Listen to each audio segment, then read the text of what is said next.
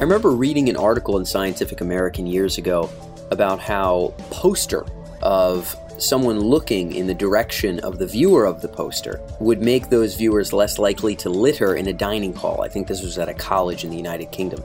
I remember thinking to myself, man, that's that's relatively ridiculous. Uh, the fact that human beings work that way, that's kind of a silly and novel thing to do in terms of holding people accountable by giving them this illusion of being observed. But as it turns out, there's a lot more serious consequences to ensuring people's behavior change, and one of them is in the domain of medicine. There's a major issue with uh, folks who are given medical regimens to take medications or perform specific actions, whether it be exercises or a certain amount of sleep or what have you, and non adherence to those medical guidelines uh, can, can result in recidivism and, and can result in more serious medical concerns or even death. Cory Kidd is the CEO of Catalia Health. He's quite well known for his work at MIT in human robotic interaction. He's working on a company where they're developing a robot that adds a little bit of that physical accountability, that physical presence, combined with artificial intelligence to help encourage people to adhere to their medical regimen, specifically, in the case of today's talk, uh, around taking your medicine. Something that for the elderly or for people who feel kind of begrudgingly disappointed about their medical condition in the first place is often a lot harder than just telling them to take it, as Cory goes into in detail. A very novel application of AI. Uh, it was actually a friend of mine, Joanne Pransky, who said, You have to meet Cory Kidd. So glad I got to shake hands with him and get in this interview. I hope you all enjoy this one.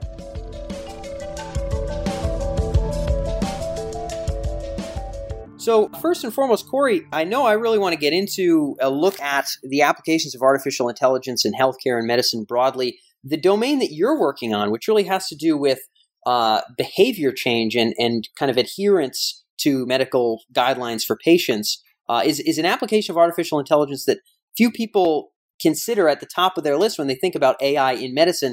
Give us a breakdown of what your company is working on now and why you considered it enough uh, enough of an AI problem to build a whole company around. Sure. So let me start with the answer to the first question, which is sure. we tackle the related challenges of medication adherence and chronic disease management. Yep. Uh, for many people, these can be one and the same. Chronic disease management is a little more broad. But if we look across these spaces, you know, one thing we see if we are a technologist and looking from a technology perspective at this problem, the first thing most people see is people forget to take their pills. I can send them a reminder.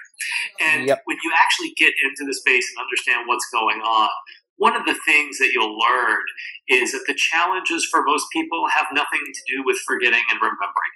Medication adherence, medical adherence more broadly, chronic disease management has very little to do with forgetting or remembering what to do. Oh. It's all those other challenges that add up. And when we think about the complexity of that, I think that's actually the perfect opportunity for actually using technology, but in a much deeper sense than giving someone a reminder on their smartphone or a uh, pill bottle cap that's going to send a message to someone to take their pill.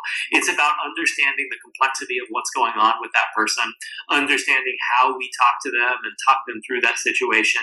And in my mind, that's something that AI actually can lend itself to quite readily at Catalia Health, this is, you know, the, the adherence problem, which as you'd mentioned is much deeper than simply forgetting to take pills, involves a physical manifestation of a little robot, which sort of acts as a personification of, of, I suppose, the doctor's orders in some sense, in some kind of personable sense. I imagine that this, Cory, is chipping away at some of those other factors that you had mentioned that are not just sort of remembering what are some of the other kind of factors in this jungle of incentives and reminders and reasons where someone might not take their medication or, or do as the doctor orders? Let me come to that, but let me actually talk about uh, your implied question about the robot for a second. Go for it. Which is, you know, obviously what we're focused on is medicine and helping people you know, get better treatment, better, uh, you know, management of the disease, a lot of things related to that. Yep. Uh,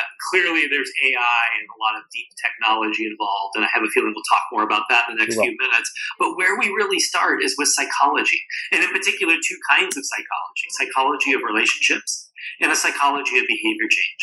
So, in the first, it's, you know, how do we as people create, build up, and maintain relationships over time. And the second, the behavioral side of it, how do we choose the right technique to use with an individual at that point in time? And where the robot comes in is really in that first one, which is, you know, if we think about it, we would have sat and had this interview face to face. And you know, people who are listening, this is a great way to hear interviews from a lot of different people. But if you could, you'd sit down face to face with yep. each of those people. And why do you do that? It makes a difference when you're face to face. And what we know is those differences carry over into the world of technology. In other words, putting that robot there, something that can literally look you in the eyes while it's talking to you, gives you a lot of those effects of face to face conversation. And so that leads me then to the question that you actually asked about what are these other factors. And some of it just has to do with, you know, I need someone there to kind of help me through it. And there are a lot of reasons for that, right? So we talked about, you know, forgetting and remembering not being the big thing. A lot of it comes down to, you know, things around disease state progression. So if we take some of the areas that we're working in, cancers or immunological conditions, yeah, yeah. the disease itself is bad right? No one's going to argue with that. It's nope. going to do bad things to us over time. But maybe in the short term, it's, you know, there aren't so many symptoms. Uh, you know, we do work with rheumatoid arthritis sufferers. And when there's a flare up, that's bad, right? You, you definitely don't want that. But in between, uh, you know, it's not so bad. It's a little more distant, a little further out of mind. But, you know, still making sure I take my medication every day or every week when I'm not experiencing a flare up is going to help prevent those things when they happen. But human nature, of course, is to not do that, right? We get busy. We're oh, doing yeah. other oh, things. Oh, yeah. You know?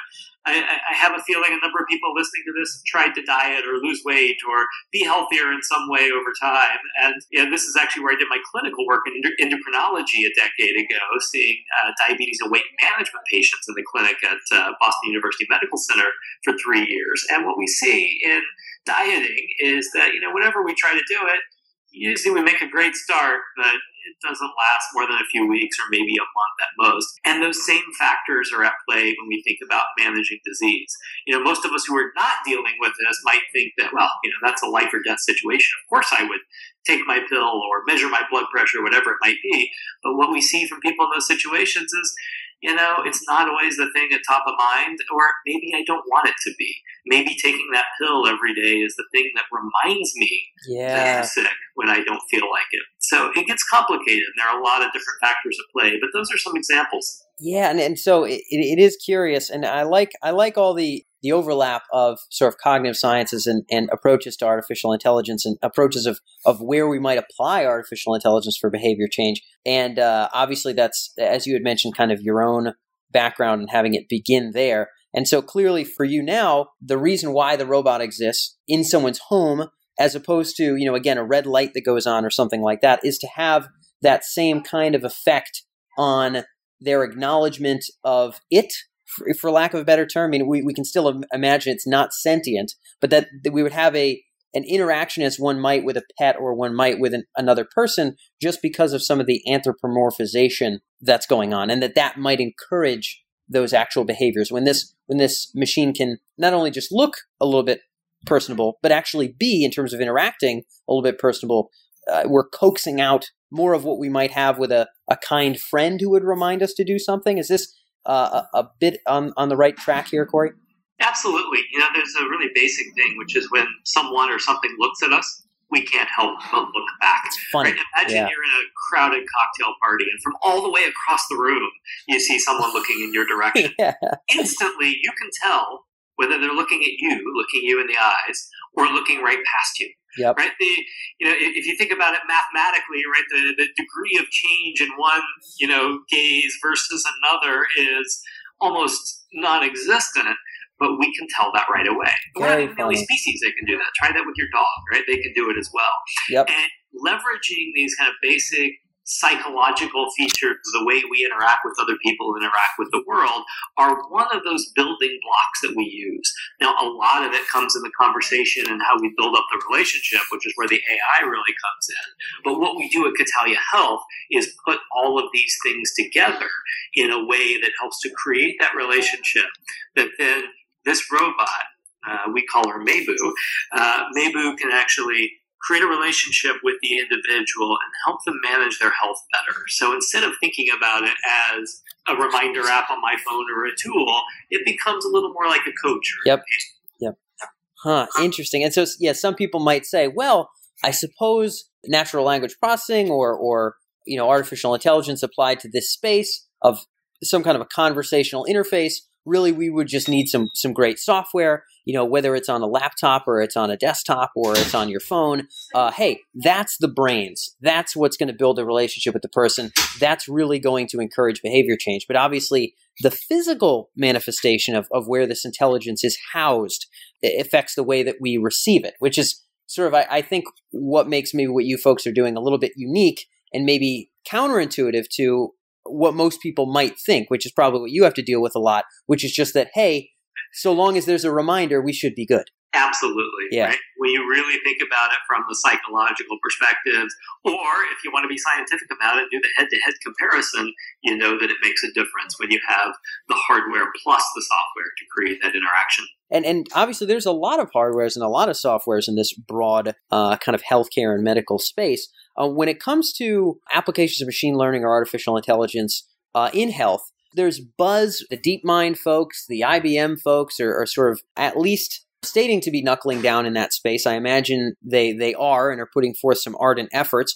Uh, a guy like yourself who's really in medical pretty thoroughly and has been, you know, on the clinical side and now applying technology, you're probably more bullish on some aspects of artificial intelligence machine learning in, in medicine than others. Um, what are some areas that you think in the coming five years might really make a difference, where we might see some real traction in medicine? Well, you pointed out a great example of one of them, which is what's happening with IBM Watson. You know, there's a number of projects going on within Watson and then across the world that are similar.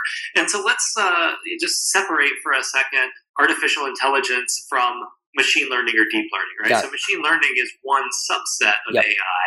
And if you look around at what most people think of as AI, or artificial intelligence right now, it is machine learning or deep learning. Yep. So this idea of learning something from large data sets. And for a number of technical reasons having to do with both computer hardware and software, that's really taken off in the last few years. And so anywhere where you have a huge data set to learn from, the canonical example, of course, is search and uh, having the entire World Wide Web at your fingertips. That's a great place to apply deep learning and machine learning.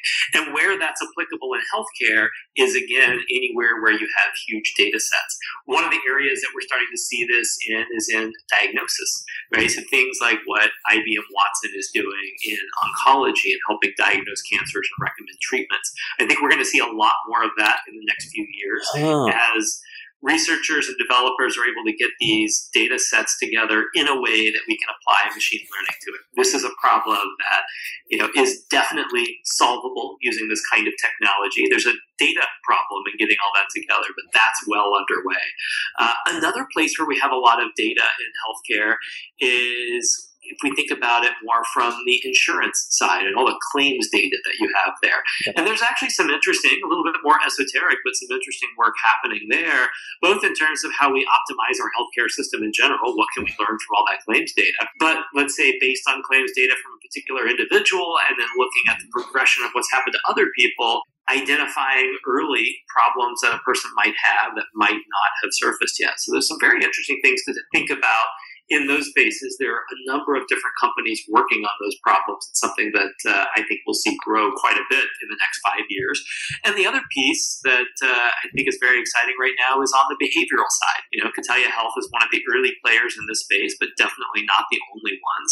Thinking about how we can optimize a lot of behavior related treatments to deliver conversations or information or resources to patients that they simply can't get today because we don't have enough caregivers in most healthcare systems to provide that kind of care.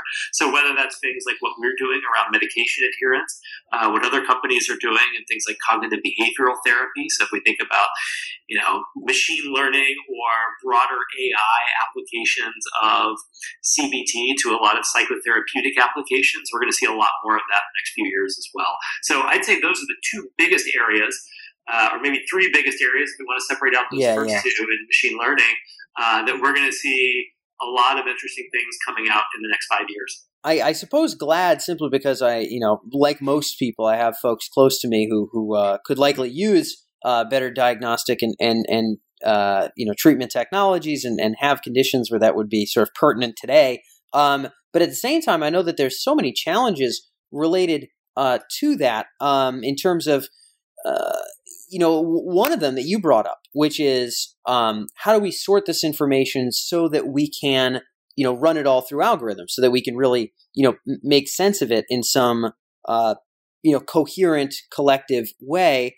I imagine medical records X years back were probably all paper and uh, medical records, you know, in a lesser time going backwards are are probably collected in ways that are sort of desperate, where uh, whether it's in, in different counties or different installations or different versions of the technology, we have all kinds of different things being tracked, probably tracked in different ways. You know, dates are probably sorted and, and numbered in some different odd fashion. Uh, and, and getting all that in line brings us to sort of the, the problem that, you know, the data scientists of the world are, are buried in all day, which is that you know 70% of their time is cleaning this stuff. So much of it to clean. How is progress being made there? You know to be honest i'm a little bit less familiar with the details of what's happening there but it's another place where we're actually applying machine learning and some interesting techniques uh, you know to give one example that everyone listening to this is familiar with you know how many times in the last week have you had to fill out one of those little captcha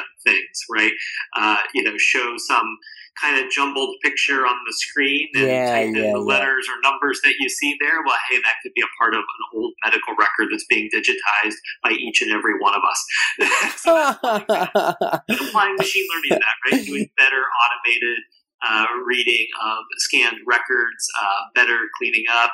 Or if you just think about you know the fact that over the last 15 to 20 years in the U.S., we've digitized most of healthcare. Thank goodness. So all new records, exactly. Thank goodness. Uh, so all new records are being put in in some digital format. Now that doesn't solve all of the problem, but it certainly makes it a lot easier.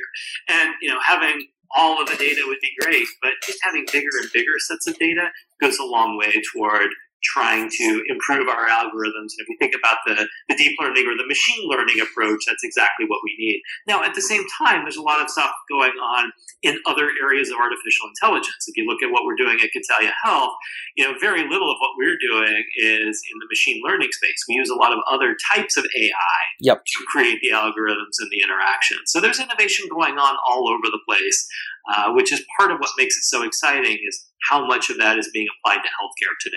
Yeah, tons. And you had mentioned again in kind of the diagnostic space with some of, of Watson's work. If you were to take a guess here as to where or how that might roll out, to the best of my knowledge, there is some limited licensing, and you may you may or may not know a little bit more than I in this domain, Cory. There, there's some limited licensing of the data from particular hospitals, you know, going back X number of decades that has been trained enough in specific domains. You mentioned oncology, obviously a pretty big focus area, so that other hospitals could potentially license that data, these these trained algorithms, in order to diagnose or suggest treatments in, in ways that would be backed by all those various records and, and calibrated to the person and their circumstance.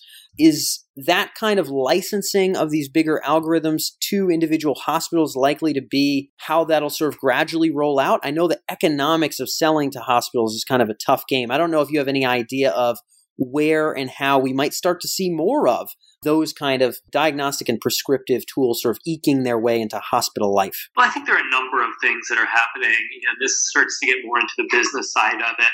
One thing that excites me about third parties doing this, whether it be a small startup company or whether it be IBM Watson, is having that taking place outside of the hospital. In other words, getting data across a lot of different hospitals or healthcare systems or government uh, medical systems, you know, a lot of different entities, putting all of that data together so you can learn across larger sets and then use the resulting intelligence, let's say, that comes out of that to sell back to the hospital to be able to do better diagnosis on their patients is to me very exciting as opposed to one hospital learning over their data set. You know, yeah, the biggest yeah, hospital yeah, in the world or the biggest healthcare system in the world still can't compare to an entity that's compiling this across many hospitals Yep, and healthcare yep. systems. So that's why I think one of the trends that we see. Uh, that's certainly not going to be the only thing happening on the business side. You're going to have entities that want to retain proprietary data. Yep. I think Yep. in the long term, this aggregation of data is what's more likely to win out. Huh, interesting. And it, well, I guess there's a lot of people who would cross their fingers that you are right about that, Cory. I think that again, the economics are wild, and there's probably going to be a hospital where they wouldn't see themselves as sort of impeding. Eh, they probably don't see themselves as, as you know, again, being evil actors in this space by saying, okay, well, we could license it and make some bucks for our hospital here by rolling this out to other hospitals, I suppose. The bigger game, though, as you had mentioned, which might be quite inevitable, is a company, small or large, pooling from everywhere and, and, being able to bring that together. Whether or not that'll become part of our day to day experience in the healthcare system in the next five years, I guess we'll have to live and see that one, Cory, but I'm crossing my fingers that something like that will manifest. Uh, so I appreciate you being able to share your perspectives with us. That's all the time we have today, Cory, but it's been great having you here on Tech Emergence. Thanks so much for having me. This was great.